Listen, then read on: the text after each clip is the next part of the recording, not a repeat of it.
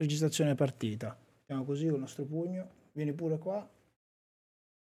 Ok, così ho, ho l'immagine per farmi la copertina. Tanto ciao, c'è mio padre, perfetto. Allora, eh, Marco Ranocchia. Sinceramente io eh, quando, quando, ho contattato, adesso io ti fa, faccio una piccola mia introduzione tua e poi dopo iniziamo con la nostra chiacchierata. Sinceramente io quando perché in questo, in questo periodo mi, mi, sto mettendo a contattare piano piano tutte le persone che a mio avviso sarebbero importanti da portare all'interno del podcast e quando Marco, Ranocchi, Marco Ranocchi è stato uno dei primi nomi che ho scritto, però è uno tra quei nomi che dico sì lo scrivo, però non lo so se scrivergli perché non so se mi risponde, se ha tempo. Certo. perché... Io, perché tu Marco, no, vabbè, no, ovviamente non lo sai, però quando io ho iniziato, io ho iniziato a fare il bartender nel 2008, ma ho conosciuto, diciamo che nel 2008 ho fatto il mio primo corso, però ho visto com'era il mondo del bartending o come funzionava verso 2010-2011. Prima ero giusto il barman della discoteca e que- quello era il mio limite. E ho visto, Planet, ho visto Planet One, ho conosciuto, ho, ho saputo il tuo nome tutto e mi ricordo che all'inizio il, la, la, Planet ai, ai miei tempi il, l'importanza che aveva quel nome era veramente tanto alto, veramente. Io poi io sono di Sassuolo, un paese vicino a Modena, e per, per me da Sassuolo pensare a questa scuola di Milano super attrezzata era proprio eh, cioè, nel, in quel momento lì era proprio il top del top e il, anche come, era struttura, come erano strutturati i suoi corsi, che poi ne parleremo, erano veramente il top ed era veramente era da vedere anche soltanto un bartender che aveva fatto quei tre corsi, era come dire, cavolo, questo qui è uno, è un, è uno laureato, capito? Uno che si è fatto quei corsi là. Ma torniamo a noi. Allora, eh, intanto Marco ti ringrazio di essere qua e vorrei partire eh, perché come ti ho detto prima quando noi eravamo in onda, eh, io ti conosco perché so, so, conosco Planet e magari tante persone, tanti soprattutto bartender, perché la maggior parte delle persone che seguo questo podcast sono, sono bartender e magari eh, alcuni non sanno neanche che, che cos'è Planet One e lo, e lo racconteremo. Però dico, per me Planet One, vedendolo io, era un punto di arrivo. Maga, maga era, eh, dico, per te magari Planet One non è stato un inizio, ma è stato un punto d'arrivo perché ci sarà tutta una storia dietro prima di arrivare a Planet One e oggi mi interessava parlare di quello come, come, come è nata Planet One, che tua, il tuo passato, la tua storia e poi mi, mi interessa anche arrivare a parlare a, di, cosa, a cosa occupi, di cosa ti occupi oggi e i tuoi progetti. Quanti da. anni abbiamo? Trasmissione? No, abbia, abbiamo il tempo che vuoi, però vabbè, cercheremo di striminzire. Intanto comprimiamo. comprimiamo. Intanto Marco, perché io non lo so e come ti ho detto prima pre- ho preferito non chiederti niente quando sei arrivato e iniziare a parlare direttamente qua in diretta. Tu hai iniziato facendo il bartender, hai... qual è la storia di Marco? Ho iniziato ubriacandomi, giuro okay. la verità ho iniziando, oh, sì, ho iniziando. Ho iniziato mm, per caso, io venivo dal mondo, prima della moda, ho lavorato per quattro anni in alta moda da Lancetti a Roma, poi ho aperto un'agenzia di uh, fashion, quindi di modelle e di organizzazioni sfilate di moda, quindi sono sempre stato un po' particolare, strano, sempre cose fuori dal, come dire, dal, dall'usuale eh, poi ho iniziato a lavorare in, un centro fieristico, compreso quello di Bologna, e durante il percorso mio di mm, manager all'interno del centro fieristico, una volta sono andato nel 90 uh, in vacanza con i miei amici a San Sebastián, in nord della Spagna. E da lì, in una sera in pieno agosto, eh, delle nostre amiche spagnole del posto ci hanno portato in una festa della Calua, che a quel tempo non sapevo neanche che esisteva, che esistesse, e durante la serata c'erano due bartender eh, molto bravi, eh, uno si chiama uno portoghese e uno spagnolo. Il portoghese è più, piuttosto famoso in Italia perché con lui abbiamo iniziato la Planet One che era Paolo Ramos Sì, non lo conosco personalmente, però per, per, i flare bartender, i flare bartender, almeno la mia generazione di flare bartender sa ancora eh, che sì, Paolo Ramos. Ormai magari sono passati 30 anni, quindi la, la cosa, però lui veramente un, prof, un, bravo professionista, seppur non ci siamo lasciati bene, ma eh, onore alle armi perché, per, eh, per, chi ha davvero del talento e lui è un, una persona talentuosa nel mondo del bar a quel tempo faceva la differenza. E poi invece c'era lo spagnolo che era Alex Cardoso, che era altrettanto bravo eh, e quindi facevano coppia, era forse due anni, tre anni dopo il film Cocktail di Tom Cruise, eh, lavorando in fiera al motor show, ho detto, ho ben pensato di dire, mo, magari faccio una serata evento con loro e diverto i visitatori della fiera. Li avevi visti uh, questa serata in Spagna che loro facevano un tandem, facevano uno show di flare? No, il tandem no, non, eh, ancora non usava. Sì, in qualche modo cercavano di fare anche un po' di tandem, è vero, su, scusami, ne... sincro, no tandem. Okay. Facevano un sincro, cercavano di fare dei movimenti in sincro e gli venivano anche bene. Ma erano molto talentuosi perché avevano nella, nelle vene l'intrattenimento puro e quindi ovviamente era inevitabile ubriacarsi. Quindi era 1990, da quel momento nel 91, tant'è che la data di inizio del Planet One è stata che per gioco li ho portati in Italia, per gioco abbiamo avuto successo mediatico eh, inaspettato, poi hanno cominciato ad arrivare delle discoteche, eh, pub a chiederci un, uno più eh, eventi, quindi non era, la scuola ancora non era iniziata e l'intuizione di un imprenditore umbro che produceva ehm, arredamenti per bar, eh, Ital Project, mi disse, ma perché non fai una scuola? Visto che ha così tanto successo. Quindi l'idea non è stata mia, è stato l'imprenditore. L'imprenditore ha, ha una visione della cosa. Sì, però quello è stata un'idea, sì, però non è dell'anno scorso, di due anni fa, che di scuole ce ne sono ce ne sono, te ne sono 300, non, non, esisteva, ma non c'era neanche l'idea di insegnare a fare, fare i barman. No, no, no, no, non c'era, no, no attento, no, come no? le scuole c'era, ce n'era una che era l'AIBES. Sì, ok, c'era cioè, solo l'AIBES. C'era l'AIBES che deteneva assolutamente, devo dire che anche grandi professionisti, cioè persone che sono, per fortuna loro c'era una buona professionalità da un punto di vista della mescita, non tanto della, del metodo americano perché erano piuttosto classici e hanno continuato un po' su questa filiera per tutta la vita, che è la loro natura, e fanno bene a non, non staccarsi dalla loro natura, perché hanno expertise in questo, non vanno distolti. Sì, io, io ne, ne, ne, fa, ne, faccio parte, io dal 2016 faccio, faccio parte di AIBES e, e sì, ne ho, ne ho, parlato anche in altre puntate. Diciamo che in quel momento lì eh, sta, era comunque, esisteva sì AIBES, però questa cosa che stavate per proporre voi era una cosa oltre che innovativa, completamente diversa. Allora, l'innovazione è stata meccanica, attento su quello che dico. Molti non si ricorderanno, se non hai le mie età non ti ricordi cosa succedeva negli anni 90. Comunque i cocktail venivano preparati di schiena dietro sul banco bar. Cioè davanti c'erano i frigo e dietro c'era la postazione col lavello, quindi tutti i cocktail venivano preparati di schiena dietro e non guardavi il cliente, ti giravi come oggi possono essere le macchine della caffetteria, molto spesso tu sei lavori di spalle. Anche i cocktail si facevano così. Poi invece l'innovazione totale è stata di girare esattamente al contrario per far diventare una, il, il, barman un intrattenitore, se no era elemento di ma- una macchina da produzione. Quindi concettualmente eh, il, metodo, il metodo ha fatto la base del successo perché eh, girando le persone verso il cliente hai necessità di saper fare le cose disturbato dal cliente, perché se lo guardi il cliente ti parla.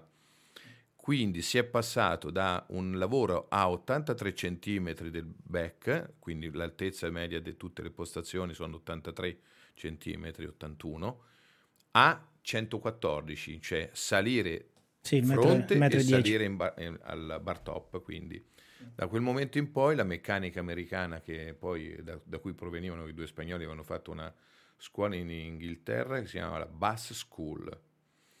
Eh, buio, buio, totale buio per me totale. Questo. ti posso dire che io sono andato a cercarli anni dopo, questa Bass School era un, un improbabile, diciamo, mettiamo così, in un posto ameno con un'organizzazione amena, quindi eravamo già un po', eravamo andato anche avanti, ma loro avevano questo metodo un po' inglese, po' approssimativo, noi siamo molto più precisi, gli italiani sono molto più sì, su, su, questo, su questo anche oggi.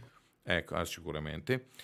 Va bene, e quindi è stato la, la, la, il metodo ha cambiato l'opportunità, nel senso era un metodo intelligente, non, un, non c'era Marco Ranocchia, un grande imprenditore, io ero tutt'altro, per me era un divertimento, era un secondo lavoro, quindi non è che ho fatto impresa, non è che sono stato lungimirante, adesso nascerà una scuola, è stato nella naturalezza del, del, del divertimento, quindi ho portato avanti un doppio lavoro e quindi alla fine è venuto fuori poi un successo perché quando le cose sono intelligenti, fruttano del denaro, ovviamente è più facile vincere. Ti seguivano tutti, dopo i primi eh, e, e, rarissimi corsi che facevamo, perché nel 91 avremmo fatto 10 persone in tutto. Mm, okay. E poi abbiamo iniziato un anno dopo a fare 35 persone a sessione. Quindi è arrivata gente da tutta Italia e poi, non ti dico, eh, non ci crederà nessuno, i primi corsi li facciamo sui cartoni, cioè un tavolo col cartone sopra per simulare la postazione. E tutto questo a Bastia Umbra, immagino. A Bastia Umbra, sì. Ti, ti, racconto un piccolo aneddoto che eh, quando io ho iniziato, io, de- devo, io devo, devo, tanto a Planet One più che, più che alla parte scuola, alla, alla parte catering, perché quando... Francesca Bucari. Francesca Bucari, sì. Francesca e Sembi, sì. salutarti. Sì, saluto, la, la, saluto tanto anch'io. E mi dispiace che non ci sentiamo più molto. E a me, quando eh, io stavo crescendo, eh, nel, nella mia crescita personale e a livello anche di flair, risultati nelle gare, stavo crescendo, stavo iniziando a farmi un nome e in quel momento Bruno però stava diventando già, eh, che lavorava con la Planet, Bruno stava diventando già molto importante, già non aveva più tempo per seguire i servizi, diciamo, tra virgolette, normali, dove serve un flare bartender. E allora lui, eh, che magari neanche se lo ricorda, lui è, sta- è, stato lui a dare il mio contatto alla, a Francesca o alla Planet per dire quando io non riesco prendete, chiamate pure lui. E da lì poi piano piano poi Bruno si è, si è, se n'è andato completamente perché, per i suoi impegni e le sue cose e da lì io con Planet ho lavorato ho lavorato tantissimo e oltre a lavorare tantissimo ho fatto anche lavori pazzeschi perché aveva come partner, ave, eravate con Campari. Sì, e, e, mi ricordo... E mi ricordo che era con Campari e infatti io l'unica volta che sono stato dentro gli uffici di Campari con badge e tutto quanto è stato quando mi hanno fatto una sorta di intervista per vedere se ero idoneo ad andare sulle navi perché dovevano mandarmi sulle navi per conto di... dovevo rappresentare Sky Vodka e far vedere, fare una sorta di piccolo training ai bartender di MSC. Eh, guarda, in questo momento eh, stiamo continuando a fare formazione proprio alla stessa catena. Io non so se è andato un nostro trainer in Sicilia, non so, queste cose le segue la Francesca, quindi non, non sono e, sicuro di dove. E mi, e mi ricordo che i, i primi, le prime cose grosse che ho fatto, le prime cose che sui social mi davano una mano per far vedere che facevo lavori importanti e cose varie, erano tutte, tutte cose che mi arrivavano sempre, sempre dalla, dalla Planet. E ti ho interrotto, scusami, e torniamo pure al tuo racconto. Siamo, si è passato dal primo anno in cui avete fatto grosso modo 10 persone. Die, persone. È difficile convincere che esisteva il ghiaccio. Il ghiaccio è stata un'altra rivoluzione. Cioè, immagina in un'Italia in cui il ghiaccio non esisteva perché c'erano due cubetti di ghiaccio in tumbler, no? Questo era, bicchieri erano due tipi, coppetta e tumbler, per, tu, per tutti i drink per tutta la vita. Quindi coppetta senza ghiaccio e tumbler alto-basso con ghiaccio. Ma il ghiaccio era, rappresentava la fregatura eh, tecnicamente, quindi abbiamo preso insulti dai, anche dai, dai, primi clienti quando avendo aperto anche noi dei, dei bar facevamo ovviamente il ghiaccio a, a top e anche il ghiaccio è stata un'innovazione. Se non ci fosse stata Planet One, il ghiaccio non avrebbe avuto questa importanza. In realtà non è Planet One, questa roba arriva da, dal metodo americano, sia chiaro. Ne, non, nessuna cosa ha inventato Planet One, ha solo traghettato un'idea americana mettendola in un contesto in cui bisogna farsi spazio e siccome erano intelligenti e facevano far business, la cosa è stata abbastanza semplice. Eh sì, perché se penso anche al fatto di come era prima anche soltanto la costruzione di un drink.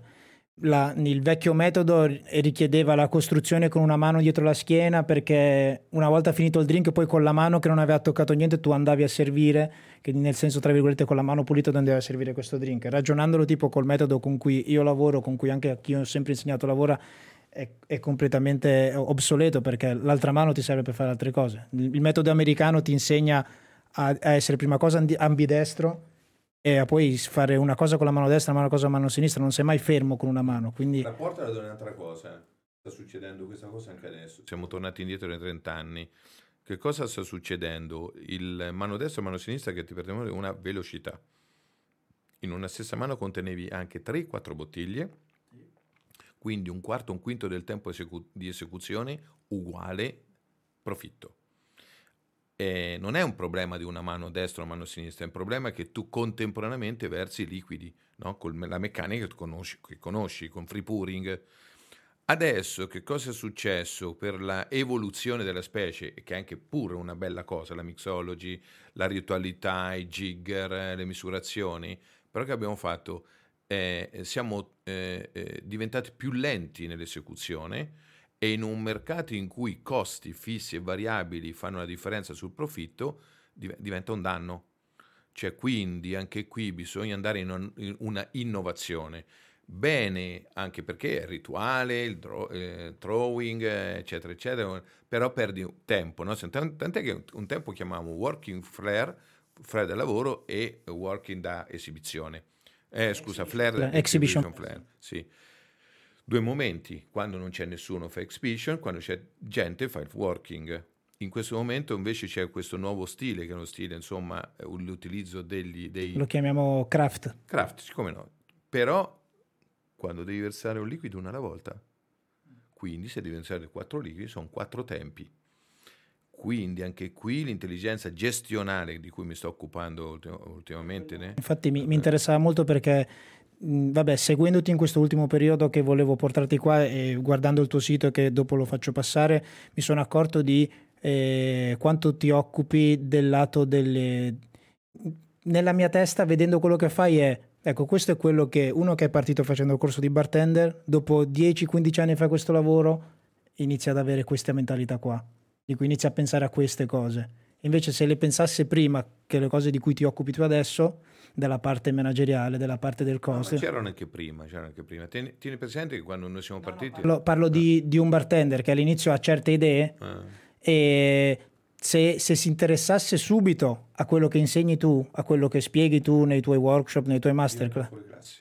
Questo è quello che dico io. No, il professionista oggi non è quello che, che segue, è quello che fa far profitto che è una complessità di, di, di, attitudini e di abilità fare il prodotto, ma anche intrattenere, ma anche avere presente quelli che sono i costi gestionali.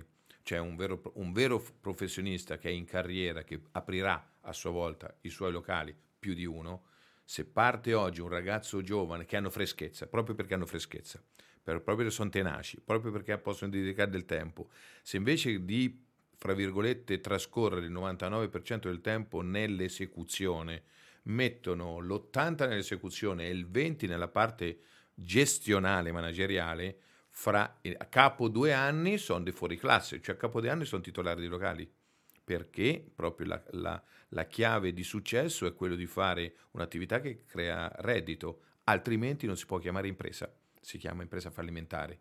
Quindi un bartender che vuole più denaro, che vuole guadagnare vuole, e poi pro- progettare anche una sua opportunità di gestione, no?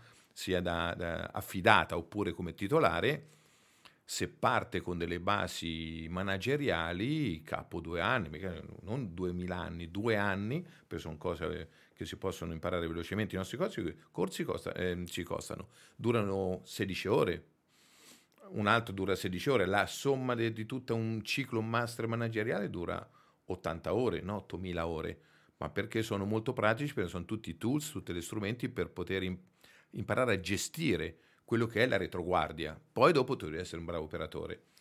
E a quel punto la chance è nuova generazione che sale. Vedo, io ho tantissimi clienti. In questo momento sto facendo un corso online con 135 iscritti, 135 eh, titolari di, di, bar che a loro volta poco prima che arrivassi da te ho chiamato uno di questi perché voleva un approfondimento, un one to one, ce n'ha 4 di locali.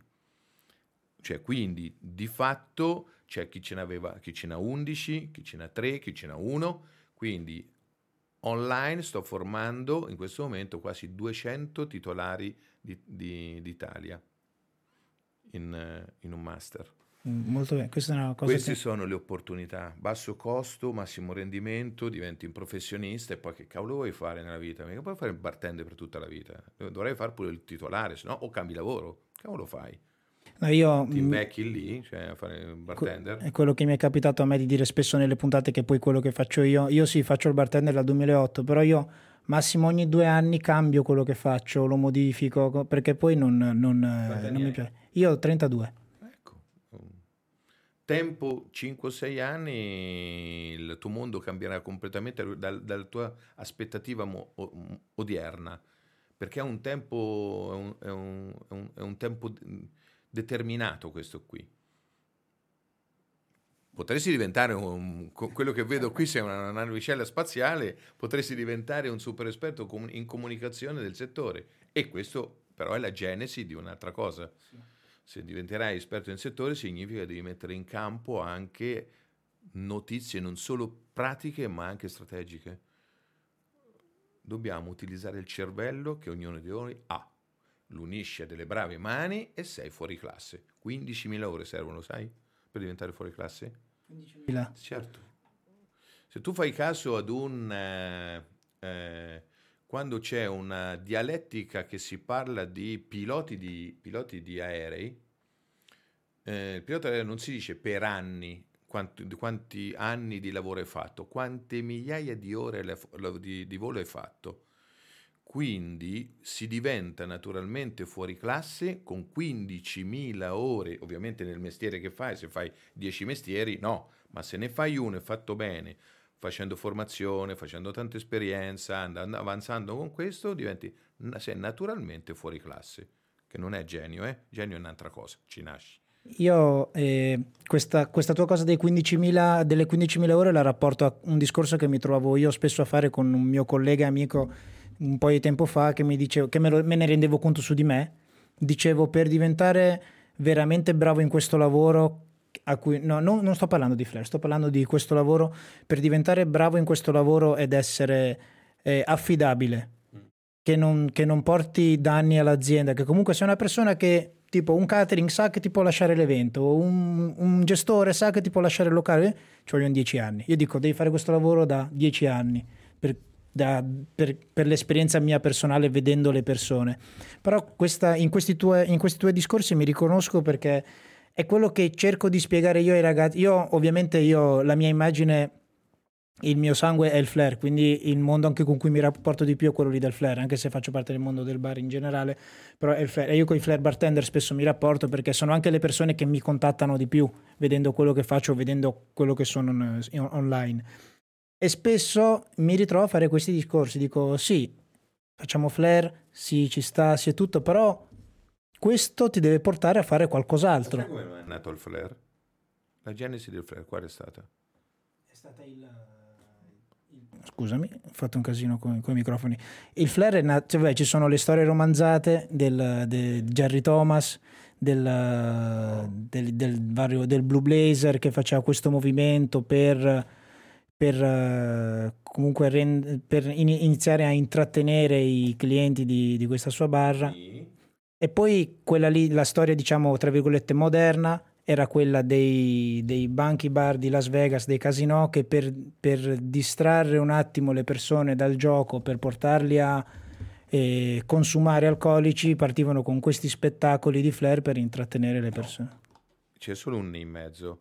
Ti dico questo perché il flair lo conosco dalla genesi, cioè i miei soci eh, showtenders di Tampa, di Orlando, i miei soci per sette Infatti anni. Infatti me lo, me lo, sono scritto, esatto, volevo arrivare. Sono coloro che hanno, come dire, fra virgolette, eh, lanciato o ha sposato o adottato il flare come sistema di vendita, non di intrattenimento. Quindi ni sulla seconda. Allora, il flare nasce con un concetto economico. Agli americani ne fotte niente che tu sia il fenomeno.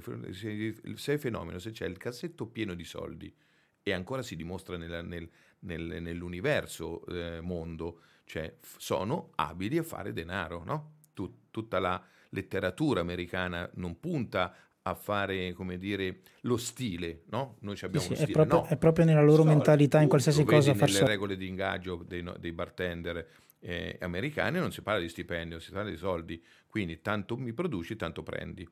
Quindi parti da questo concetto che lo, te lo modernizzo quello che ti ho detto. Se tu, oltre che fare il flair, hai la testa per far fare i soldi, tu diventi un fuoriclasse. Se invece sprechi dieci anni solo a far girare bottiglie, tu diventi più asino da un punto di vista storico, quando ti accorgi che non hai più voglia, perché ti passerà la voglia prima o poi, sei fuori campo, perché il mondo è, si è evoluto verso la finanza. Il mondo, è, il mondo ormai è finanziario, non esiste più il capo. Capo viene da caput, è un, è, un, un, nome al latino che rappresentava il pastore. La gregge segue il pastore. Bis- tutti i popoli hanno bisogno di un pastore, di, un, di una guida. Questo fino a qualche anno fa. Ora non esiste più la guida, non esiste più un capo di governo potentissimo che guida. Non esiste né un Putin né un, né un, né un, un presidente degli Stati Uniti. Ora è l'economia che guida, la finanza. Quindi il moderno bartender deve avere due qualità deve divertirsi, divertirsi, e divertire con il mestiere, soddisfare il palato perché qualcuno paga del denaro e, dovrebbe, e, e più sei bravo e più consuma e più l'economia. Ma il secondo deve tenere presente una cosa, che se è lì e, e vive in un posto è perché fa profittare, non incassare, che è una gran bella differenza perché se oggi parliamo di incasso significa parliamo di un 15 o un 20% lordo in una finanza in cui eh, vai in anticipazione di tasse del 90% l'anno precedente, se sei lì, lì sei sempre quella qua al naso. Se tu sei un bravo professionista, dici io sono un intrattenitore, so fare bene i cocktail, quindi intrattengo nel momento giusto, prima di prima serata, poi si passa in working flare. Ti intrattengo, faccio un ottimo drink per cui ti, ti incentivo a berne un altro che si chiama upselling sono molto bravo e ti faccio consumare, passo dal gin tonic a, un, a, a Moscow Mule e allora faccio cross selling perché so che uno dei due mi fa guadagnare di più. E qui diventi un professionista con i contro, contro, contro palle. Allora tu vali come persona, sei in carriera, sei appetito dall'imprenditore che paga per la stessa cifra che ti paga tra uno bravo e uno asino, prende quello bravo e se costa un po' più quello bravo ma ti dimostra che fa incassare di più e guadagnare di più, allora parliamo di altro. Il, modo, il futuro è questo.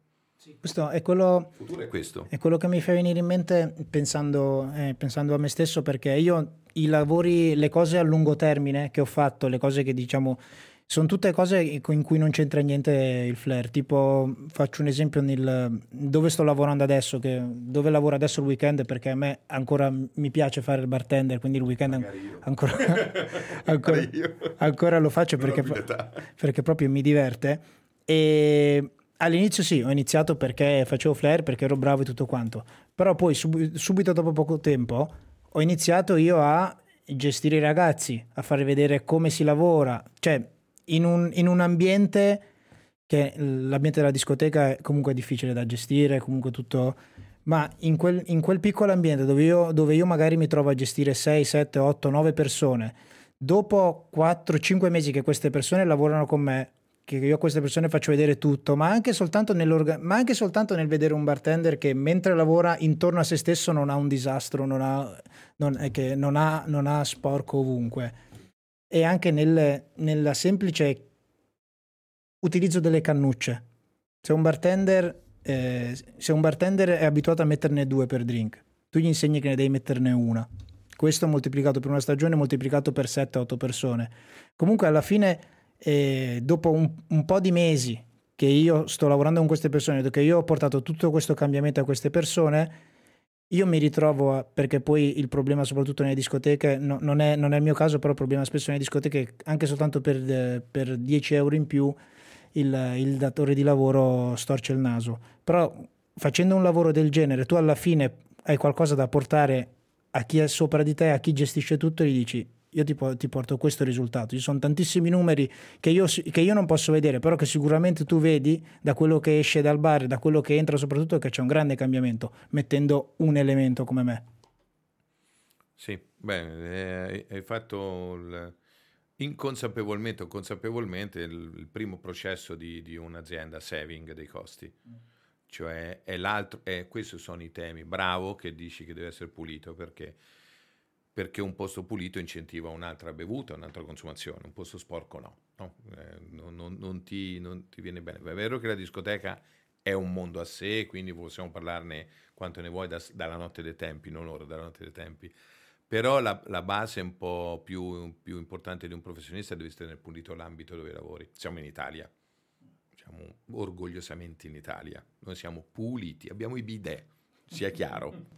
sì, questo sì, questa è eh, la cosa... Eh, avevamo le, i bagni pubblici al tempo dei romani quando gli altri avevano le, le, le foreste, quindi è molto importante proprio per lo stile di lavoro, per l'esportazione del metodo, per la mentalità di curare bene il cliente parte dalla pulizia. Bravo che fai questo, per me è la cosa fondamentale. Nel bartending, prima, le prime lezioni che faceva Corey Campbell, uh, campione americano di, della TJ Fridays, che è stato il nostro trainer per sette anni, che ce l'ha Depor- abbiamo, è stato deportato in, in Italia dalla An- Showtenders. Anche la Showtenders comunque arrivava dal TJ Friday, ora è stata ingaggiata dalla TJ Friday. È stata ingaggiata, cioè, allora, tieni presente, adesso non so più se è così, ma ai tempi in cui l'ho conosciuti potevi avere una scuola solo se garantivi il posto di lavoro.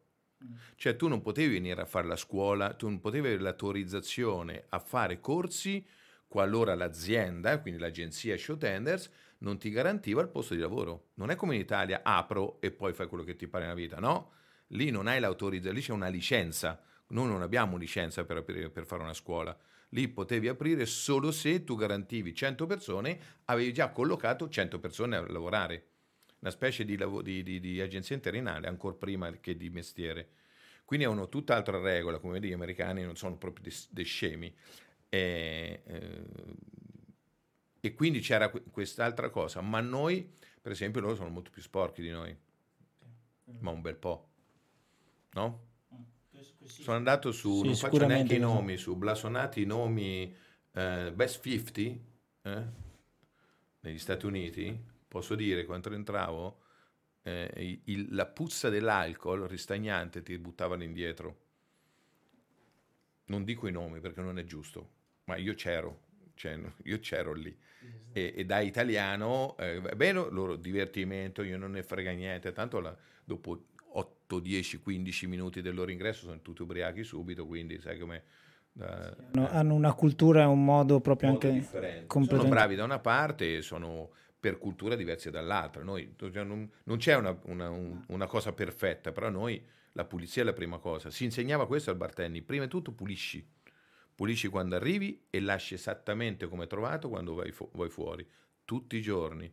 Corey Campbell passava, mi ricordo questo è un aneddoto che forse i nostri vecchi trainer ricordano, se sul banco bar trovava qualcosa che non era inerente al lavoro, prendeva con la mano, col braccio, che quello che c'era c'era borse, cappelli, i cellulari. Allora Fortuna non che non c'erano tanti cellulari. Stavo... Buttavano tu, buttava tutto a terra, quello che c'era c'era. È, è, e se qualcuno prova a dire di studente ha detto no, quello non è il tuo posto, è il mio posto di pulizia. Lì ci lavoro io, non ci lavori tu. Quindi non mettere le robe che non servono.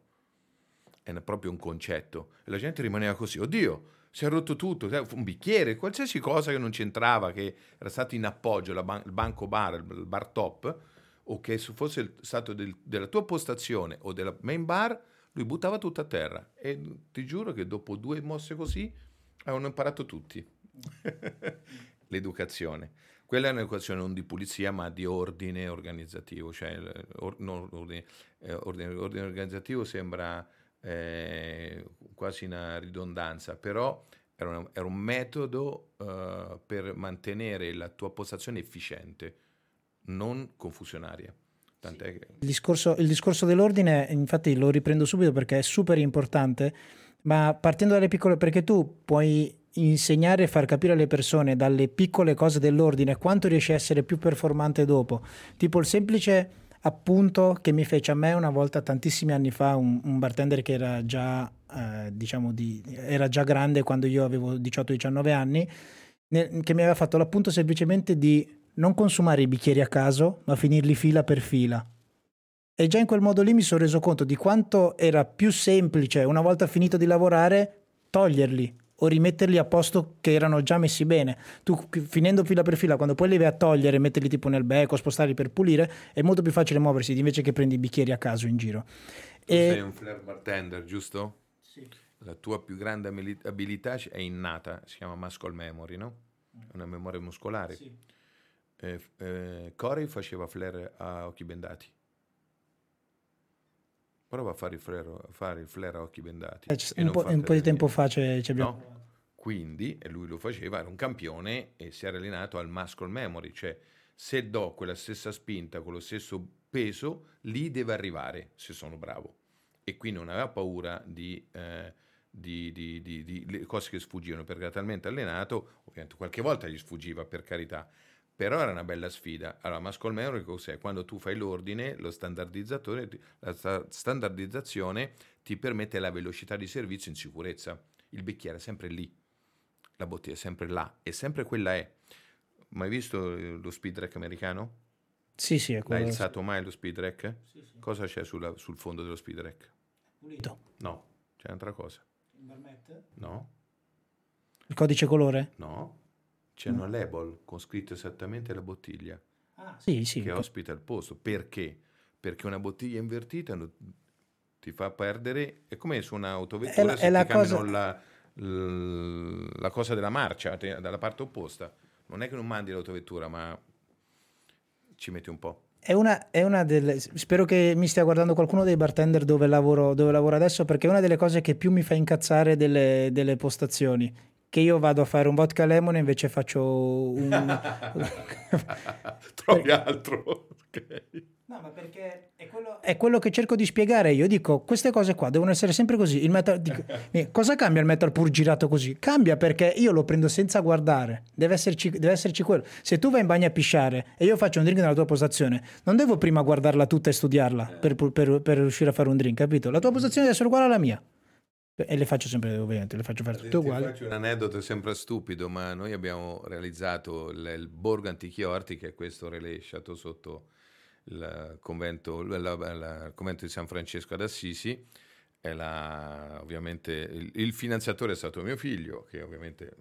Anche, anche, anche, di questa cosa volevo arrivare a parlare. Eh, e io poi tutta l'idea è stata, no, cioè tutta di Planet One è realizzarla in un modo e eh, nella nostra storia ci siamo imbattuti nella cultura monastica, che era una cultura alchemica. Per dire la, la standardizzazione, in tutti i centri alchemici di un tempo c'era un posto che era inviolabile, che la, era la stanza dei veleni. E un po' come dire tu se mi scambi la bottiglia lì, perché se scambiano la bottiglia tu eri morto.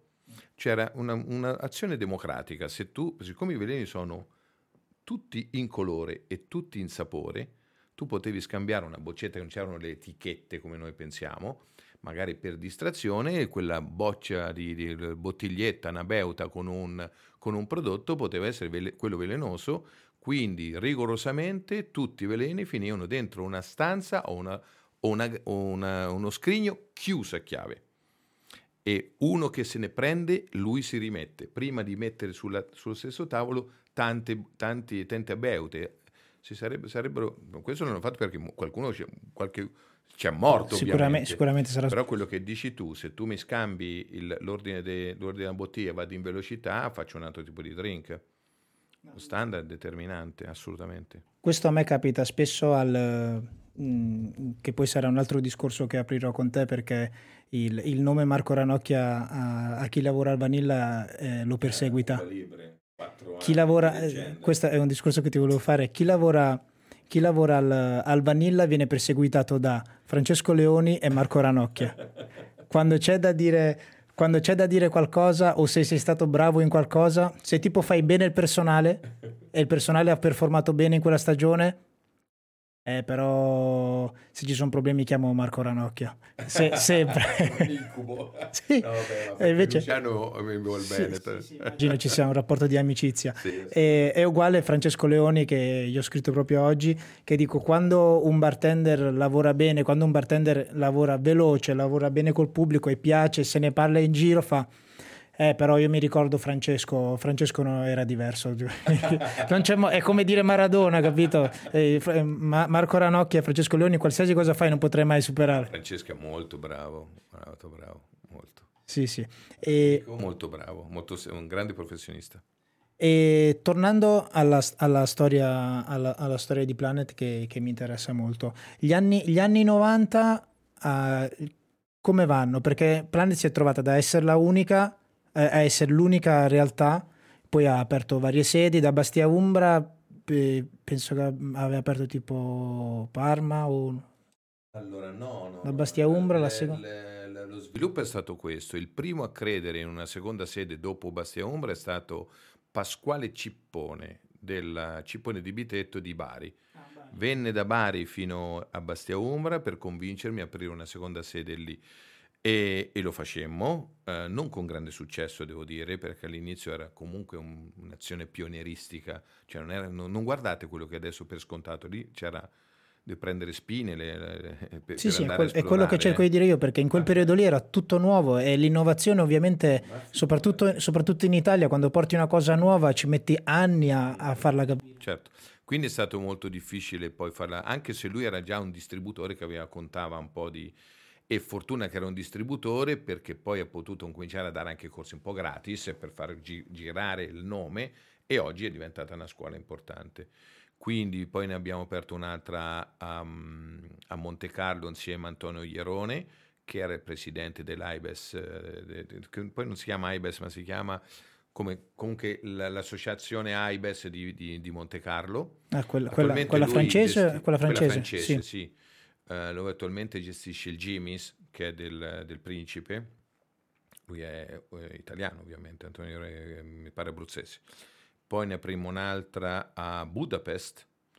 Eh, queste, queste, estere, mi ricordavo in Monte Carlo, però di queste estere. Uh-huh, Budapest insieme a Slobi, che poi l'ho trovato qualche anno. Sabi forse. Sabi. Sabi, Sabi, Sabi. Sabi. Eh, infatti, infatti, lui parla italiano. Sì, sì perché eh, lo portiamo anche lì e anche in tutti e due i casi eh, non funzionarono un granché perché comunque in azione pionieristica poi serve molto la presenza, era, insomma se, era, mm, se sono esplorazioni da, non da veri imprenditori, proviamoci. Eh, ciononostante comunque si creano delle, delle esperienze, dei, dei, contatti e quant'altro. Lo primo insieme a, eh, insomma, su varie situazioni. Al porto di Cap anche facemmo dei lavori importanti, mm, quello dietro, dietro la, il porto di mm, Monte Carlo. Insomma, nacquero così. Poi sempre una più, sempre più. Il clou, il top l'abbiamo avuto nel 2018. Quando avete fatto anche Modena? 19, no, ne abbiamo fatti 19 di sedi. Avevamo 12 sedi in, uh, in, dentro i distributori di bevande che tuttora assistono quindi sto parlando da Treviso, da Ferro Academy, da Modena eh, a Modena, poi a, a Firenze, a mm. Torino, a Bari, a Catania, a, Versa. a Napoli, a Imola. Uh, boh, adesso sto, sto, andando random, insomma. Sì, sì, io 12, mi ricordo benissimo 12, quel momento. Più i privati, più quelli che erano, vivevano soltanto di quello, quindi altre, altre organizzazioni e lì è stato l'apice eh, con una diffusione abbastanza grande, cioè quindi un network importante. Quello, quello ha creato ricchezza perché ci scambiavamo le notizie delle tendenze velocemente. Eh sì, essendo, essendo un, praticamente un franchising. No, e... Non era neanche un franchise, non abbiamo fatto mai un'azione di franchisee o franchisor abbiamo sempre trovato collaboratori che avessero pancia, voglia di fare le stesse cose nostre. Non abbiamo messo mai a regime uno... Sì, certo, lo standard, cioè tutto era secondo il nostro canone, il metodo di insegnamento, la formazione dei trainer, era molto ortodossi su questo. Sì, sì. infatti questo me lo ricordo che volevo arrivare a dire, comunque... Eh, se... gavetta per insegnare. Non è che esci da un corso e il giorno dopo ti inventi eh, insegnante. È quello, no. mi, è quello che mi ricordo io perché alla, ai miei occhi, io da bartender che in quel periodo io crescevo, nel 2018 no, però gli anni prima crescevo, e c'era, i trainer erano Mattia Corunto, che, certo. che c'era, era, tipo ai miei occhi era lui il trainer della, certo, della certo, Planet, certo, capito? E c'era la Planet, c'erano questi tre corsi di cui, parlavo, di cui parlavo prima, che erano super strutturati e erano, erano veramente una bomba, che poi... Eh, non so, non so per quanto tempo siano andati così forte, però veramente erano praticamente Planet era il Planet era come la Apple delle scuole che faceva le cose e dopo tutte le altre scuole che, c'erano, che c'erano facevano, di, fa, facevano il, le cose strutturate su quello che faceva la Planet. Penso che anche... Sì, hanno copiato tutto. Eh, sì. Ma è anche normale. Anche normale. Cioè non è, la copia è, è, insita in un mestiere che è molto manuale, no? c'era poca, eh, poca secretazione delle, dei metodi perché molto era manuale, quindi chiunque andava via in un modo o nell'altro dalla nostra scuola portava a casa il suo know-how. Cioè, dopo che ti ho insegnato che stai due anni con noi, sei, sei, un trainer, punto. Se poi diventi Marcone che sta a Firenze, la mia, eh, o Marchino, che credo anche, anche lui transiti, no? eccetera, eccetera, o altri, e sono tutti figli, figli che nascono dalla pianeta anche con un metodo. Poi magari hanno anche evoluto e migliorato, per, per carità, perché bisogna, anzi, è una buona, però eh, andavano via con un metodo. La base è quella, è normale sì. che poi nascono concorrenti, ma per me sono anche, gra- molti sono grandi amici, cioè Flair Academy, Max è, cioè, per me non è un concorrente, è un grande amico, ma è, che lo rispetto, lo spazio c'è, l'importante fa un bel mestiere, lo fa bene, pace, va bene. Sono due milioni di persone in Italia, no? sono, sono sufficienti per fare riempire le scuole. Sì, sì. Che lavorano nel nostro settore, sto parlando. Eh. Sì, sì. E vabbè, tornando a, oltre al fatto della, del know-how con cui tornano a casa, ovviamente io torno a casa con una dispensa, dopo un po' che lo faccio dico i corsi me li metto a fare anche io, la dispensa ce l'ho lì, dalla dispensa della scuola me ne creo una mia, sulla base di quella che ho della Planet. E, e, e, e niente, quindi gli anni, degli anni 90 ne abbiamo, parlato in, ne abbiamo parlato in questo modo e crescendo poi ho visto... Eh, quanto poi vedendo, vedendo, anche il tuo sito quando lo, me lo spulciavo in questi giorni, ho visto i vari corsi di cui ti occupi. Che infatti. L'evoluzione della specie. Eh, sì, sono, me lo sono scritto. Me lo sono scritto qua nei miei, nei, miei, nei miei appunti che abbiamo master in startup, prime, seasonal e itineranti. Quello che mi, ha, che mi ha colpito è che dico, questo qua conosco veramente un milione di persone che dovrebbero farlo, che magari anche io sicuramente, è il seasonal, che praticamente è un corso, aspetta che lo faccio vedere, praticamente è un corso master seasonal, eccolo qua, è un corso praticamente organizzato di 62 ore complessive, organizzato per eh, le attività stagionali. Inizia lunedì prossimo. Inizia lunedì prossimo. quindi, sì, la sessione inizia lunedì prossimo. Okay. Quindi se qualcuno vuole partecipare inizia lunedì prossimo. E in un, in un, in un corso del genere quali sono gli input, quali sono le cose che si fanno capire a chi, a chi si decide di partecipare a un certo tipo di corso? Ma questa è la, è la impresa più difficile in assoluto cioè il seasonal è l'impresa per eccellenza, lì o c'è le palle o c'è le idee molto chiare o c'è un'organizzazione perfetta, un team imbattibile, incrollabile, un management che sa benissimo dove mettere le soluzioni in, in caso di imprevisto, oppure potresti anche perdere soldi perché hai una finestra operativa piccolissima. No? Piccolissima. Un po', allora, un po' il tempo è sempre un'incognita. L'anno scorso è andato benissimo, è andato ma metti, noi abbiamo seguito uh, per due anni eh, il Fiat Playa di Lapo Elcan a Porto Rotondo, mm, oramai è chiuso, sto parlando di dieci anni fa circa, 8-9 anni fa, e metti che viene quattro volte il, il maestrale, che dura tre o quattro giorni, è peggio di una tempesta di pioggia il maestrale, perché con quel vento non stai fuori, quindi se non hai massimizzato ogni giorno il massimo incasso, tu ti potresti trovare, pensi, cioè ti, diventa tossica l'idea, ok, adesso anche domani è uguale, ma se domani cambia il tempo e ti becca nel, nel fine settimana e ti, ti, ruba 4 di 12 fine settimana, ti ha rubato un, un, un, un 25 del profitto, punto. E quello è quello che ti serve per fare la differenza di profitto. E finisci per... o ci vai sotto o ci vai al liscio. E quindi il season è il più, più importante di tutti, ci vuole una squadra imbattibile, idee molto chiare, una capacità reattiva altissima perché ogni imprevisto che può accadere eh, tu hai la giornata persa, cioè non è che c'è un anno per recuperare, cioè quei, poi un anno, poi sto cavolo, vai in Sardegna, in Sardegna non è neanche tre o quattro mesi, perché la Sardegna, la Sardegna vive da metà giugno alla prima settimana dopo il Ferragosto. Dopodiché, ripartendo tutte le navi, quello che era mille persone diventano 50 persone. All'improvviso, eh?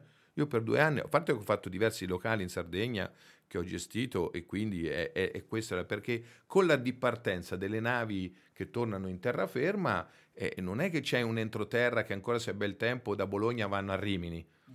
e quindi te la salvi sempre, anzi si stira la cosa. No, qui lì no, lì non c'è popolazione. Il numero di attività sono talmente alte che la popolazione resident, che veramente se ci vai adesso è come le, le città dei mostri, dei, dei fantasmi, e lì perdi tutto. Quindi il seasonal è difficilissimo nella impostazione strategica. Non difficilissimo, vuol dire, è il, il, la gestione più a rischio, mettiamola così. Quindi deve essere veramente bravo. Ne sa qualcosa a rischi. Eh sì, infatti è quello, è quello che è quello che cerca sempre Pareschi di... cioè non è che cerca, però è quello che ci vuole far capire sempre, perché io mi ricordo quando ho fatto la mia prima stagione lì a Jesolo, che non era Cuba Libre ma era già Vanilla. 1320 drink all'ora facevamo. Mamma mia, lì. 1320 cocktail ora. Adesso, adesso vorrei fare una parentesi in cui parliamo precisamente mm. di quello. E nel 2014, non, vabbè, magari non te lo ricordi, però nel 2014 a luglio è piovuto per 27 giorni. Ecco. E mi ricordo che era la mia prima stagione, per me era stata bellissima. Mi ricordo che il, il signor Pareschi in quella stagione era, era, nero. certo. nero perché, perché mm. il problema ai, ai, tuoi tempi il, vanil, il Cuba Libre era il core business e che dava una mano al, par, al parco. Certo. Adesso invece è il contrario. Adesso c'è. Perciò. Era così. Adesso, eh, no, perché lui, lui, infatti è super innamorato del vanilla appunto per questa cosa, perché dice quando io ero in difficoltà il, il Cuba Libre mi ha aiutato, il Cuba Libre mi ha fatto creare tutto questo, capito? E, e quindi quando c'è qualcosa che piove o non va bene e il parco va male, cazzato nero. Beh, vorrei vedere e... con quell'investimento che c'ha in mano. No, però la, mentali- la, mentalità imprenditoriale, perché poi negli anni io facendo diciamo gli scatti di, di, di avendo sempre più responsabilità, mi, sono, mi, hanno sempre messo sempre più vicino alla, alla proprietà. E quindi... È il più bravo imprenditore che ho conosciuto nel nostro settore e il più pazzo imprenditore che ho conosciuto nel nostro settore. È, te, Diglielo. Ti ricordi? No, bravo, ma, è lui, ma anche il più pazzo. È lui, è lui prima di lo. Sai, sai chi è che, la, che, lo mette a freno dalle sue idee? Trissi. Chi c'è? No, la moglie, Maru. La moglie, la moglie. Eh, Maru. Uh-huh. Fa che lui fa... Le donne sono sempre in punto di equilibrio per gli uomini. sì, che lui fa, voglio, voglio fare la piscina delle onde al- lunga 400 metri. Poi arriva la Maru, me la fa fare di 100. e comunque, uh, in ogni puntata, tra una cosa e l'altra, si finisce sempre a parlare del Cuba Libro del Vanilla. E questa cosa io ho sempre avuto Pareschi che me la raccontava come un romanzo, però non so. Io portavo Andrea, mio figlio. Andrea Fio- Andrea. che giocava con, lo lasciava dormire con eh, Richard. E Richard sì, lo conosco bene. piccolino anche lui, no? E lui mi, mi teneva eh, Andrea quando io lavoravo e lui teneva Andrea in... O, o, viceversa si tenevano per mano, insomma, in qualche modo. Ok, e ti va di raccontarmi questa, questo parentesi del Cuba Libre perché eh, penso che in quel momento lì sia Cuba Libre che Planet insieme hanno, hanno avuto un, una bella impennata sì, a livello di nome. Di... Per me è stato un trampolino di lancio anche perché... Ecco, spiegami bene com'è andata. Com'è andata? Veramente quando le cose nascono per caso oppure non sono neanche per caso. Sembra che la vita sia un caos, ma è un caos molto organizzato eh, mi ha chiamato Luciano Pareschi perché un barman che l'anno nel 98 lavorava per lui, l'anno dopo, nel 99, adesso credo sì, nel 99 andò via e si portò via una postazione da 60 cm che era una workstation. Pareschi mi chiamò e dice, senta, io vedo che c'è una fattura a vostro nome, di qui c'è un buco, eh, che c'era? Perché ho bisticciato col barman, non so quello che c'era, per non trovarmi a disagio, no, per rimanere, andai su, e vidi questo bel posto. E poi è stato come una scintilla. Eh, ci siamo stati quattro anni e abbiamo fatto, no, quello era l'unico bar che c'era, quello so, sarà ancora all'interno, quello a ridosso da dove si quello, quello è il, il, il, il Cuba 1. Cuba 1, bravo, Cuba 1. Que- quei nomi li abbiamo dati a lui, Cuba 1, Cuba 3, Cuba 4. Max Negrini della Flair Academy stava sempre al Cuba 4, eh, ognuno ci aveva eh, adesso, adesso, non esiste più il non 4. Non esiste più, che era vicino alla pizzeria. Adesso siamo arrivati al 3. Al 3, quello ottagonale? No, l'ottagonale è il, è il, è il 3, Ot- sì. No, ottagono era il 4. Che io l'ho visto, No, però... Ce n'era una appena a ridosso a, sinistra, a destra che era una due postazioni in posta un po' alto, l'ottagonale e poi c'era il grande, ah, erano 5, no? Due, sono 5. Allora, eh, c'è stato un periodo in cui erano anche 8, però il, entrando, perché prima ai tuoi tempi l'entrata era l'entrata del parco, adesso No, ah, si entrava già da Cuba Libre? Cuba Libre, sì. Ok, e si, c'era l'1 che è quello storico, che è quello bello grande dove si facevano flash, spettacoli, dove c'era la carrucola, dove c'era tutto quanto, poi c'era il 2 che prima era grande, adesso invece il 2 l'hanno come dimezzato, soltanto la parte interna, che il 2 prima era metà fuori, metà dentro. Adesso invece... Devo venire un po'... Sì, Forse sarà cambiato qualcosa. Più Ok. bravo, tra i più bravi bartender che ho avuto, indovina che mestiere faceva quando l'ho preso? Magazziniere. Il camionista. Cam- Seven. Un figo della Madonna, capelli, sembrava Tarzan, capelli lunghi, biondi, legati dietro, non sapeva far niente. È diventato uno tra i più, oltre che era un bel ragazzo, è diventato uno tra i più richiesti perché poi la miscelazione era basica, insomma, cioè non è che c'erano tante cose, quindi però lui era uno tra i più bravi che abbiamo di, di cosa ti occupavi? Eh, cioè, gestivi il locale, il bartender? Sì. Tutto, sì, dalla composizione di tutto il team alla- al menù, all'organizzazione poi della gestione dei ragazzi. Fai eh, quello che faccio io e un altro ragazzo adesso. sì, Sì. insomma, quello che serviva, poi la- ovviamente la- era un po' l'affiancamento alla- al proprietario, no? Così. Mm. Sì, sì. Quello- sì, quello che, quello che faccio io adesso. E sono stati, eh, sono stati dei begli anni, immagino, sì. Porca miseria, i più belli della mia vita. I più belli della mia vita. Io penso quante volte mi sono ubriacato lì dentro con Pareschi, ho fatto una scherzo una volta perché poi lui era, era furbo, mi portava, dovevamo andare a fare tasting per ogni bar, quindi a quel tempo andava alla Havana 7, eh, quindi per- facciamo i sciottini, no, i sciottini, o Cuba Libro o sciottini Havana 7, ogni bar era un giro, sia- ma lui le reggeva, io mandavo andavo giù dritto, una volta mi ha fatto prendere la sicurezza, mi ha fatto sbattere fuori come un barbone e non mi voleva far rientrare, rideva con uno scemo da dentro e ero ovviamente fuori come una campana. Diciamo che negli ultimi anni si è un po' allontanato perché comunque eh, no- non, ha- non è più giovanissimo, però comunque eh, la soffre un sacco questa cosa di non poterne far parte sempre, perennemente, tutte le sere. lì c'era tutte le sere. Sì, sì, lo Ma so. ancora a 20 km di corsa alle 2 del pomeriggio? Non fa, non fa più la corsa, però fa le scale del bungee jumping. Ma tu stai scherzando, ma hai capito che lui alle 2 del pomeriggio con quel caldo, dopo aver fatto tutta la notte, se faceva 20 km di corsa, sembrava The Running Man, cioè una- un fisico della Madonna, cioè una tenuta psi- psicologica, fisica, incredibile, Iron Man. Stiamo, stiamo parlando, comunque ragazzi, stiamo parlando della proprietà di Vanilla e Caribe Bay, il parco tematico e la discoteca che c'è a, a Jesolo. Ok, detto, detto questo, una piccola parentesi che volevo, che sono è che tan- tanti anni che ci penso parlando di, me l'hai accennato prima di tuo figlio. Eh, io, no- io non seguo tanto il calcio, però mi ricordo che eh, vedendo Ranocchia Ranocchia dico, sono pareti, sì sì, Cioè, come- Eh, il figlio. E, cioè, dico, tu ovviamente con la tua azienda, imprenditore, ho sempre avuto le tue cose, com'è avere un figlio che sfonda in questo modo che comunque immagino eh, abbia cambiato la vita della famiglia, comunque il- questo, questo grande successo di tuo figlio? No, non ha cambiato proprio niente della vita. Cioè, è una cosa molto... Tutti si pensano, si immaginano, credono questa cosa e non so per gli altri genitori di calciatori come sia.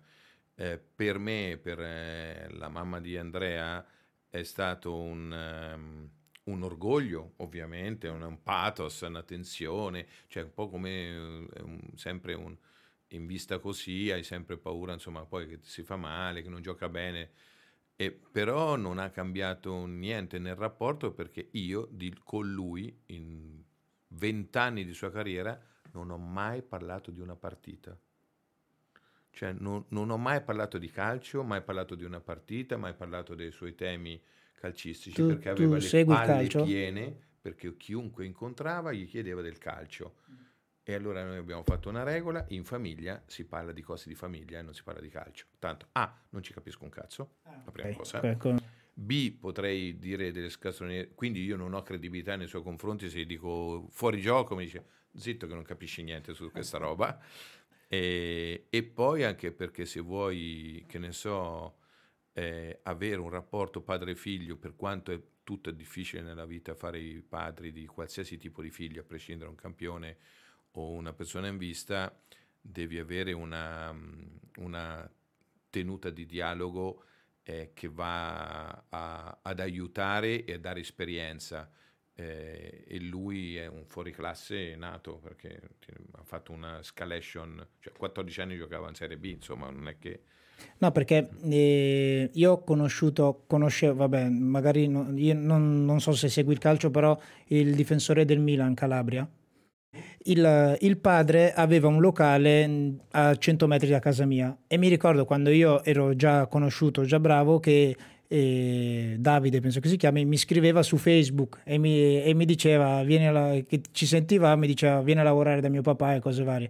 E mi ricordo che io il padre lo conoscevo e mi diceva lui, che a lui in, in alcuni momenti gli pesava di quanti sacrifici doveva fare per da Brescia, magari da Brescia far uh, comunque supportare questa passione del figlio che poi è andato tutto bene come però immagino che anche nella, nella tua famiglia sia stato Vabbè, supportare tutto eh, per quelli che ce la fanno sacrifici un cavolo. Pensa alle persone che lavorano no dico sacrifici figli. da ragazzini non eh, dico da ragazzini uguale ma comunque se è un figlio per un figlio fai tutto. E non è che c'è l'idea che diventerà un campione attento perché porti a fare un, uno sport sociale dove sta insieme agli altri il mio interesse era di farlo crescere in mezzo agli altri.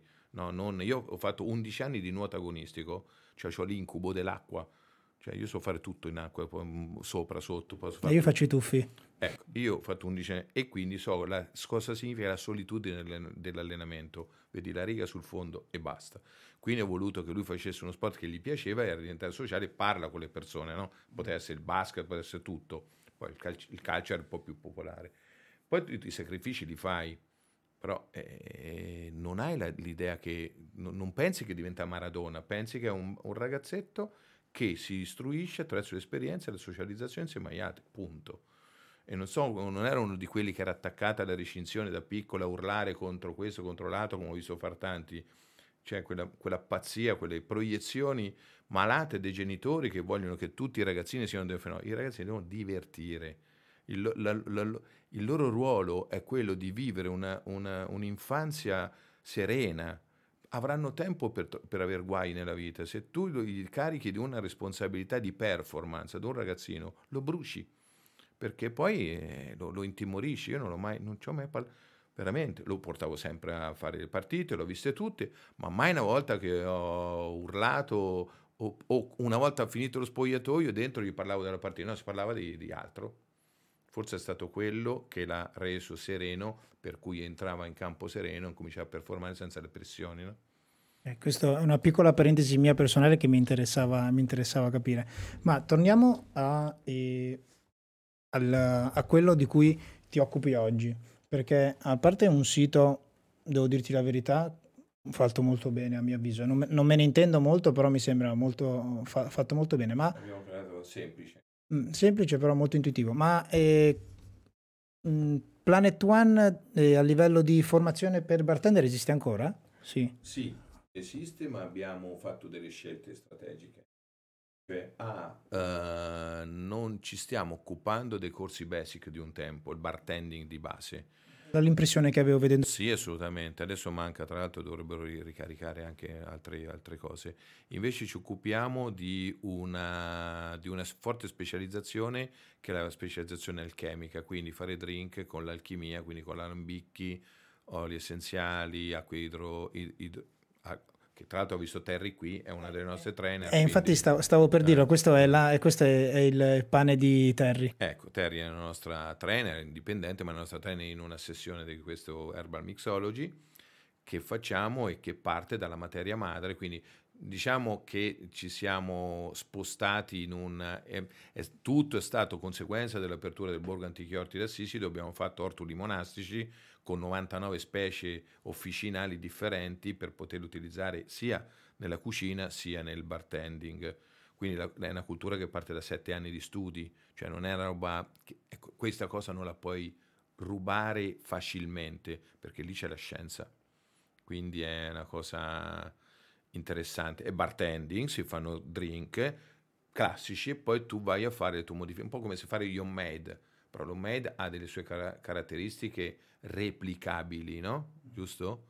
L'alchimia non è una scienza, è irreplicabile, cioè è la tua, punto, perché c'è una combinazione di una bollitura, di un'estrazione di, di oli essenziali che dipende ti faccio un esempio, il rosmarino in fiore ha un carico di oli essenziali in un modo, il rosmarino in, in fiore in un altro. Se lo prendo su un campo in un modo, se lo prendo al, eh, e, lo, lo, lo, lo, colgo dal campo a un, una carica aromatica, se lo prendo un fruttivendolo che è stato 20 giorni eh, su una cella frigorifera un'altra. Quindi l'alchimia è, è l'elaborazione della tua fantasia alchemica e è irreplicabile. Noi cerchiamo di mettere replicabile con le schede alchemiche di estrazione però 100-100 non ti tornano mai. Quindi è una meraviglia perché il bartender può infinitamente essere unico. Eh, questo, questo, è un mondo che mi ha aperto Terry quando l'ho avuto qua, che praticamente ho fatto, eh, abbiamo fatto un'ora e mezza, due ore di, di chiacchierata e non, non, sapevo, non, sapevo, mai, perché lei mi parlava poi quando, quando, finiva di dirmi il concetto che stava spiegando, poi, poi non, non, sapevo cosa dire perché mi prendeva spiazzato e quindi non sapevo più cosa chiederle. Mm-hmm.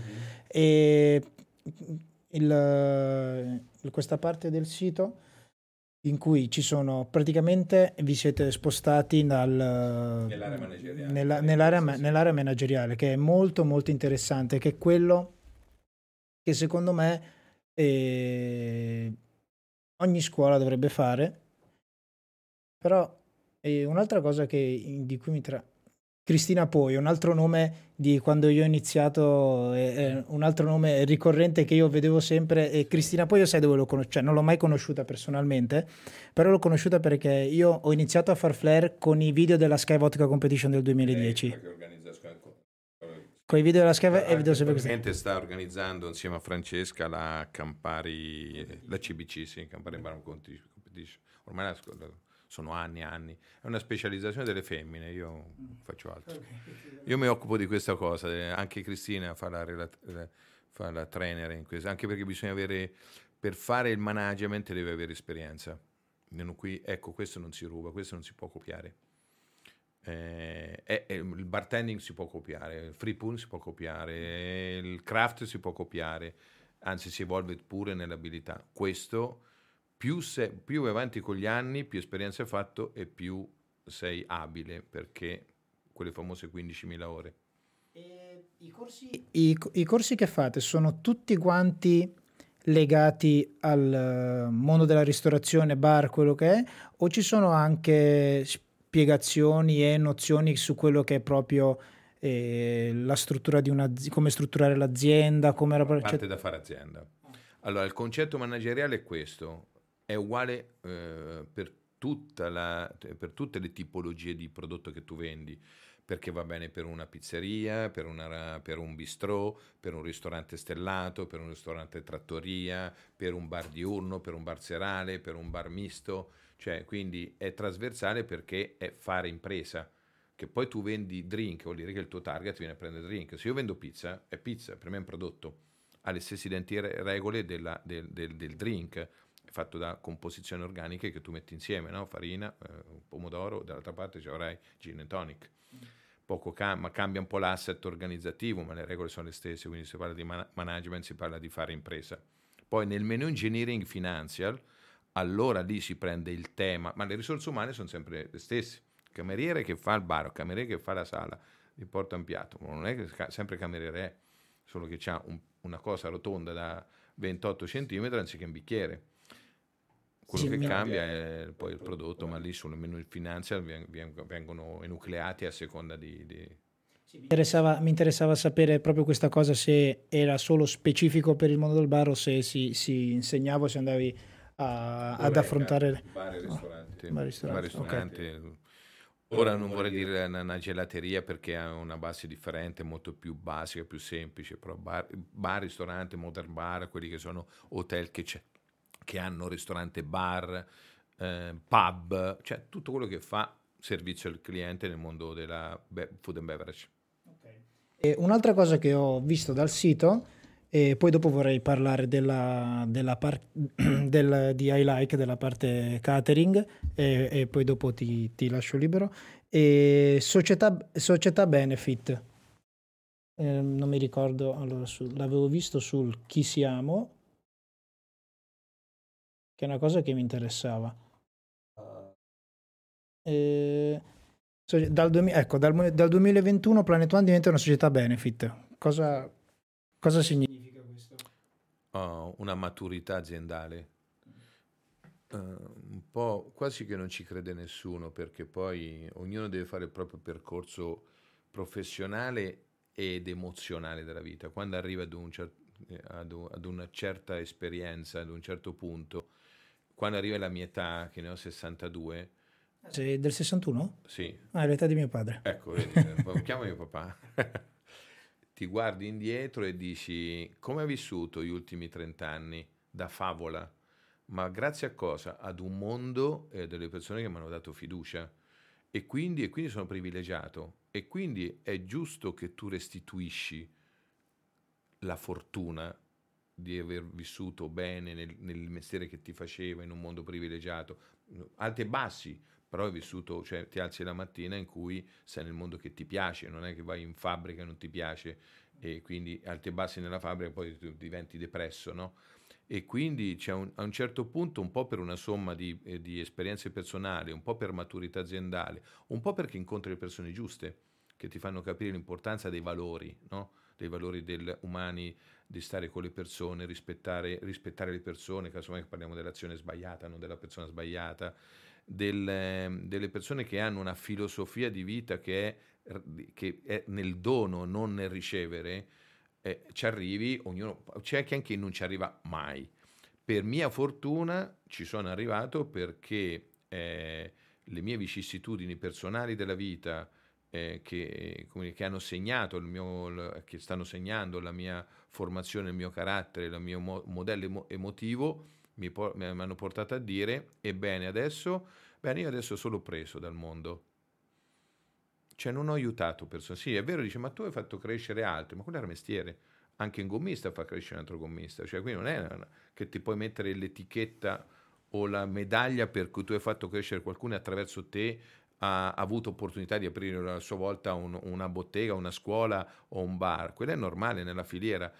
È che la restituzione è di tipo morale, emozionale, cioè io sono stato fortunato, allora abbiamo deciso di aderire ad un progetto di Massimo Folador che, e guarda, questa è una società benefit ARL, a responsabilità limitata, sarebbe come un SRL, però nel nostro circuito, di, sono tantissime aziende italiane, si riconoscono con un'etica, cioè sottra- ho, ho avuto fortuna, ho sottratto anche come dire, la, la, qualità della vita, perché comunque ho consumato, no? ho consumato eh, facendo attività, quindi ho consumato ossigeno, ho consumato, ho, ehm, ho, fatto, ho prodotto inquinamento, eccetera, eccetera, lo dico bene, queste società restituiscono una parte del loro profitto sotto due tipi di forme, eh, anzi sotto due restituzioni, o all'ambiente, quindi sai che c'è il carbon zero, c'è chi deve, deve ripiantare quasi per, obbligatoriamente le piante perché sta, è un, un'azienda molto inquinante, oppure lo fai per etica, oppure le persone. Quindi eh, da anno scorso, attraverso la lettura di questo libro che parla della regola benedettina, della regola perfetta, che ho conosciuto lo scrittore attraverso un bootcamp che abbiamo organizzato giù al Borgo, una persona eccellente, uno scrittore, eh, ho aderito a questa cosa, ecco il contatto umano, no? quando le persone ti, di, di, grande levatura ti fanno pensare, no? ti, ti, mettono davanti a, ad un'evidenza, ma ci arrivi non quando c'hai i capelli eh, che c'hai 30 anni così, quando ce n'hai bianchi che dici ok, tu hai ancora da, da guardare davanti, io invece posso guardare indietro dico sono stato fortunato, restituisco al, alla, al, al mondo quello che posso, no? decido io quanto, quindi quest'anno abbiamo donato eh, eh, il 5, 5.000 euro all'Istituto Serafico di Assisi, che per farti capire, quando arriva il Papa d'Assisi, va al Serafico a salutare i bambini che hanno, sono eh, ragazzi molto spesso abbandonati, ma hanno, ehm, sono pluri, pluri mm, come, si, come si chiamano? Hanno delle disabilità? Sì, delle disabilità, pluridisabilità, quindi sordo ciecomuti, una specie, ma non magari forse sordomuti, però magari sono anche paraplegici. E deficit mentali, ma sì. grandissimi, cioè di quelli che un po' da cottolengo, cioè, mettiamo così. Quelli magari hanno difficoltà a comunicare, tutte queste cose qua. Tutto, sono bambini di una, di una, di una eh, in, cui il mondo, cioè, in cui la natura si è, canu- si è accanita al peggio, cioè, sono persone sì, sì. Mh, con tantissimi problemi, no? visto che anche eh, sordo cieco muto è un problema, cioè, eh, tutti i sensi sono oscurati, quindi allora abbiamo garantito 5.000 euro. Adesso da quest'anno ho già fatto il bilancio della mia azienda in cui stabilisco la percentuale. Ho stabilito una percentuale che lo 0,3% di tutto il mio profitto, se più o meno, va a finire a loro. E questa è una donazione diretta sulle persone che hanno difficoltà, eh, mangiano le famiglie che, devono, che, non vedono mai perché non, non sono, sì, devono sì, essere sì. assistite da specialisti. E quindi anche se servissero per pulire per terra a questo istituto è già una grande cosa per queste persone che sta...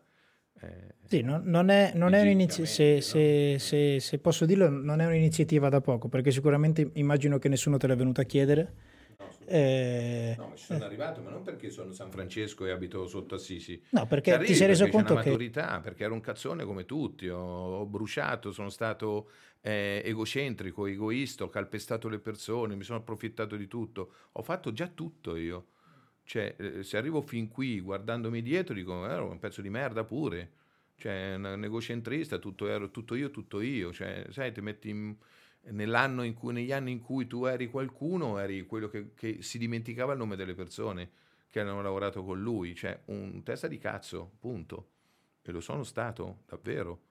Cioè, e, e, e, dovessi tornare indietro, dice porca puttana, fossi la, almeno il 50% già ero bravissimo, in realtà ho fatto tanto.